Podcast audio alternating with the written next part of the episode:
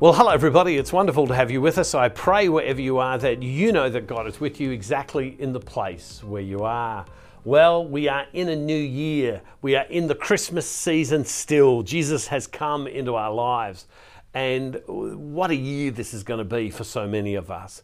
Yeah, some of us might be in the midst of hardship and struggle, and we, we maybe have lost vision a little bit. But I want to say to you that God wants to come deeply into your life. And these daily devotionals about our, about our prayer, about growing deeper into Christ in our life. And I pray that you would be abundantly, abundantly, abundantly blessed uh, where you are. I want to have a look at a passage of scripture from Jeremiah chapter 29, verse 11. It's a very famous verse of scripture, but sadly, it is often used out of context.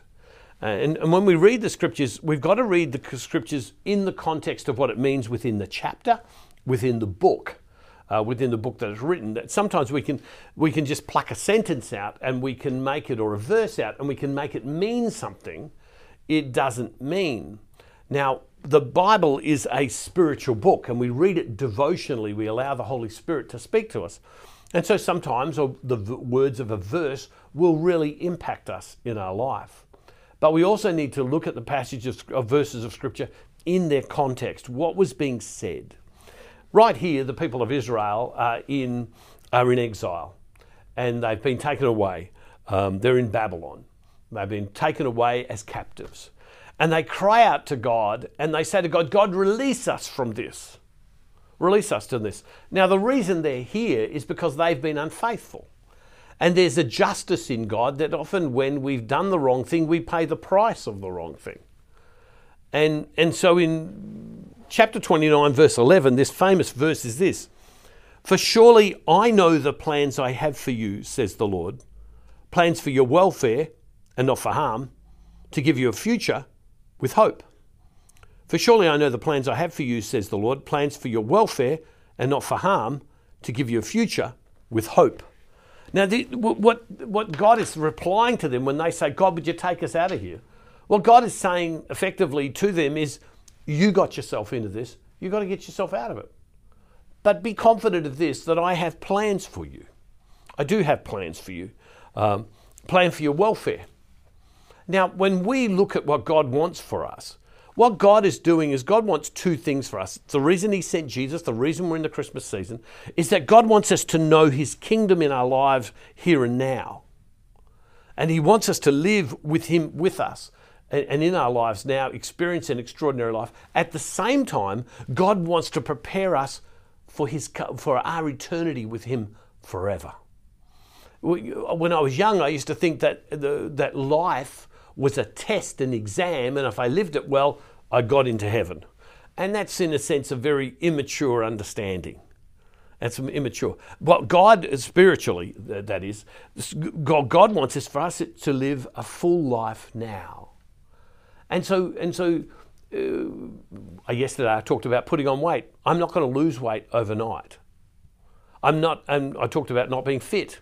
I'm not going to get fit overnight. I'm just not going to.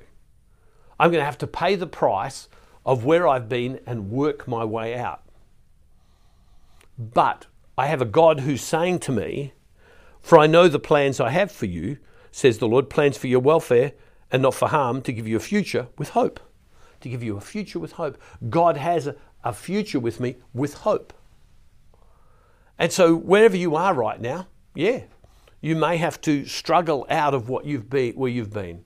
Maybe you've cultivated over 60 years of life or 40 years of life bad language, and, you, and it's just automatic to you. And you can't speak positively. Maybe you've developed the attitude and action in your life where when you hear of someone doing something, you're negative towards them, you judge them. That's that you've trained yourself to that. That's not natural. That's a, you've trained yourself to that. You've trained yourself to the language you speak. You've trained yourself to the, to the attitude you have towards people. That's all trained in. That's not natural. It's trained in.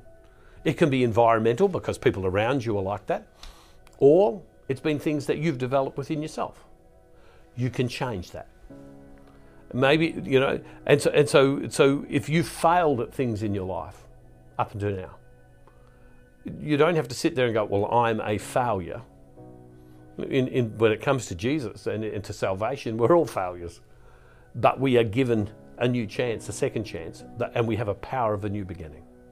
I want to say to you right now, I want to say to you right now, make this the time when you make a decision, I can change my life. I'm not trying to motivate you, but I am trying to put courage in you, encourage you to make the changes that you need to. You will never ever achieve what you, what's on your heart unless you make that decision. As I get older, in some ways, uh, there are still things, so many things I want to do with my life, but there's, there is, there's another element to me that I'm discovering about who I am. And I can see that as I get older, a time will come when I'll go, well, I've done most of the things I want to do.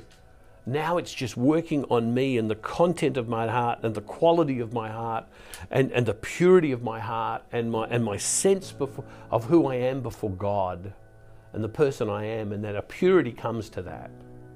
And so, wherever you are, if you're at the point of, listen, there's things I've got to do, don't allow your failure to get in the way. Don't. Many people have asked me how I've done some of the things I have. Sometimes I've identified someone around the world, literally in other countries, and and uh, and if I've needed information or or something or, or, or experience or just even some some guidance, I've written to people or called people that I've never met in other parts of the world and I've said to them, if I fly to where you are, will you give me one hour of your time? And I've been shocked by the number of people who've said to me, I'll give you an hour if you're going to come all the way from there to meet me. Inevitably, many of them give me far more than that, and they've taught me much. Now you can say, well, it's all well and good, you, you know, you can do that sort of thing. But the reality, it's a question of priorities for Rosemary and I, when we were when when I did some of those things, we made a decision to to go without other things in order that we could do that. I wouldn't be standing here today if I hadn't done some of those things in my life. You never become who you hope to become. You only become what you do. 2024 is the year of doing. Don't hope, do. Now, as we come to, to, to into Lent, which is only a month or so away now, I want to ask you, as I have, and I unapologetically ask, I want you to help me reach people for Jesus. I'm not asking you to give to me, don't give to me. Give so that we can reach another person. We know for $7 a person, we can reach someone and put the message in front of them who doesn't go to church, who doesn't know Jesus, or who does go to church and wants to grow in their relationship with God. I'm asking, would you contribute? Uh, our goal is to try and reach 100,000 people, uh, new people. Uh, a couple of years ago, as I said uh, the other day, someone gave us just over $110,000. We spent every cent of that to reach new people. Every cent of it went into, into advertising to reach new people. Want to know something? Uh, many of you who are listening to me came from the advertising we did. We, we won't reach people if we don't try. So, can I ask you, would you make a beginning year of the gift? I've asked for people to give a Christmas gift, an end of year gift. I'm asking for you to sow into the year that's about to come. And I pray it's a great blessing for you uh, as we begin. I pray it's a really great blessing for you that you would be blessed as you give so that people can come to Christ. You can go to this address, go to the Give tab, and, and remember this you never become who you hope to become. You only become what you do. Hoping won't get you there. It's the doing that does. Loving Father, I just give you thanks and I give you praise because you're good. Bless us as we begin 2024. May we live in the joy of Christmas of Jesus, you have come for us. And Father, we make this prayer in Jesus' name through the power of your Holy Spirit. Amen. Hey, God bless you all, everybody. I'm looking forward to walking this year with you and to seeing all that God will do in our lives in 2024. It's going to be awesome. Hey, God bless you.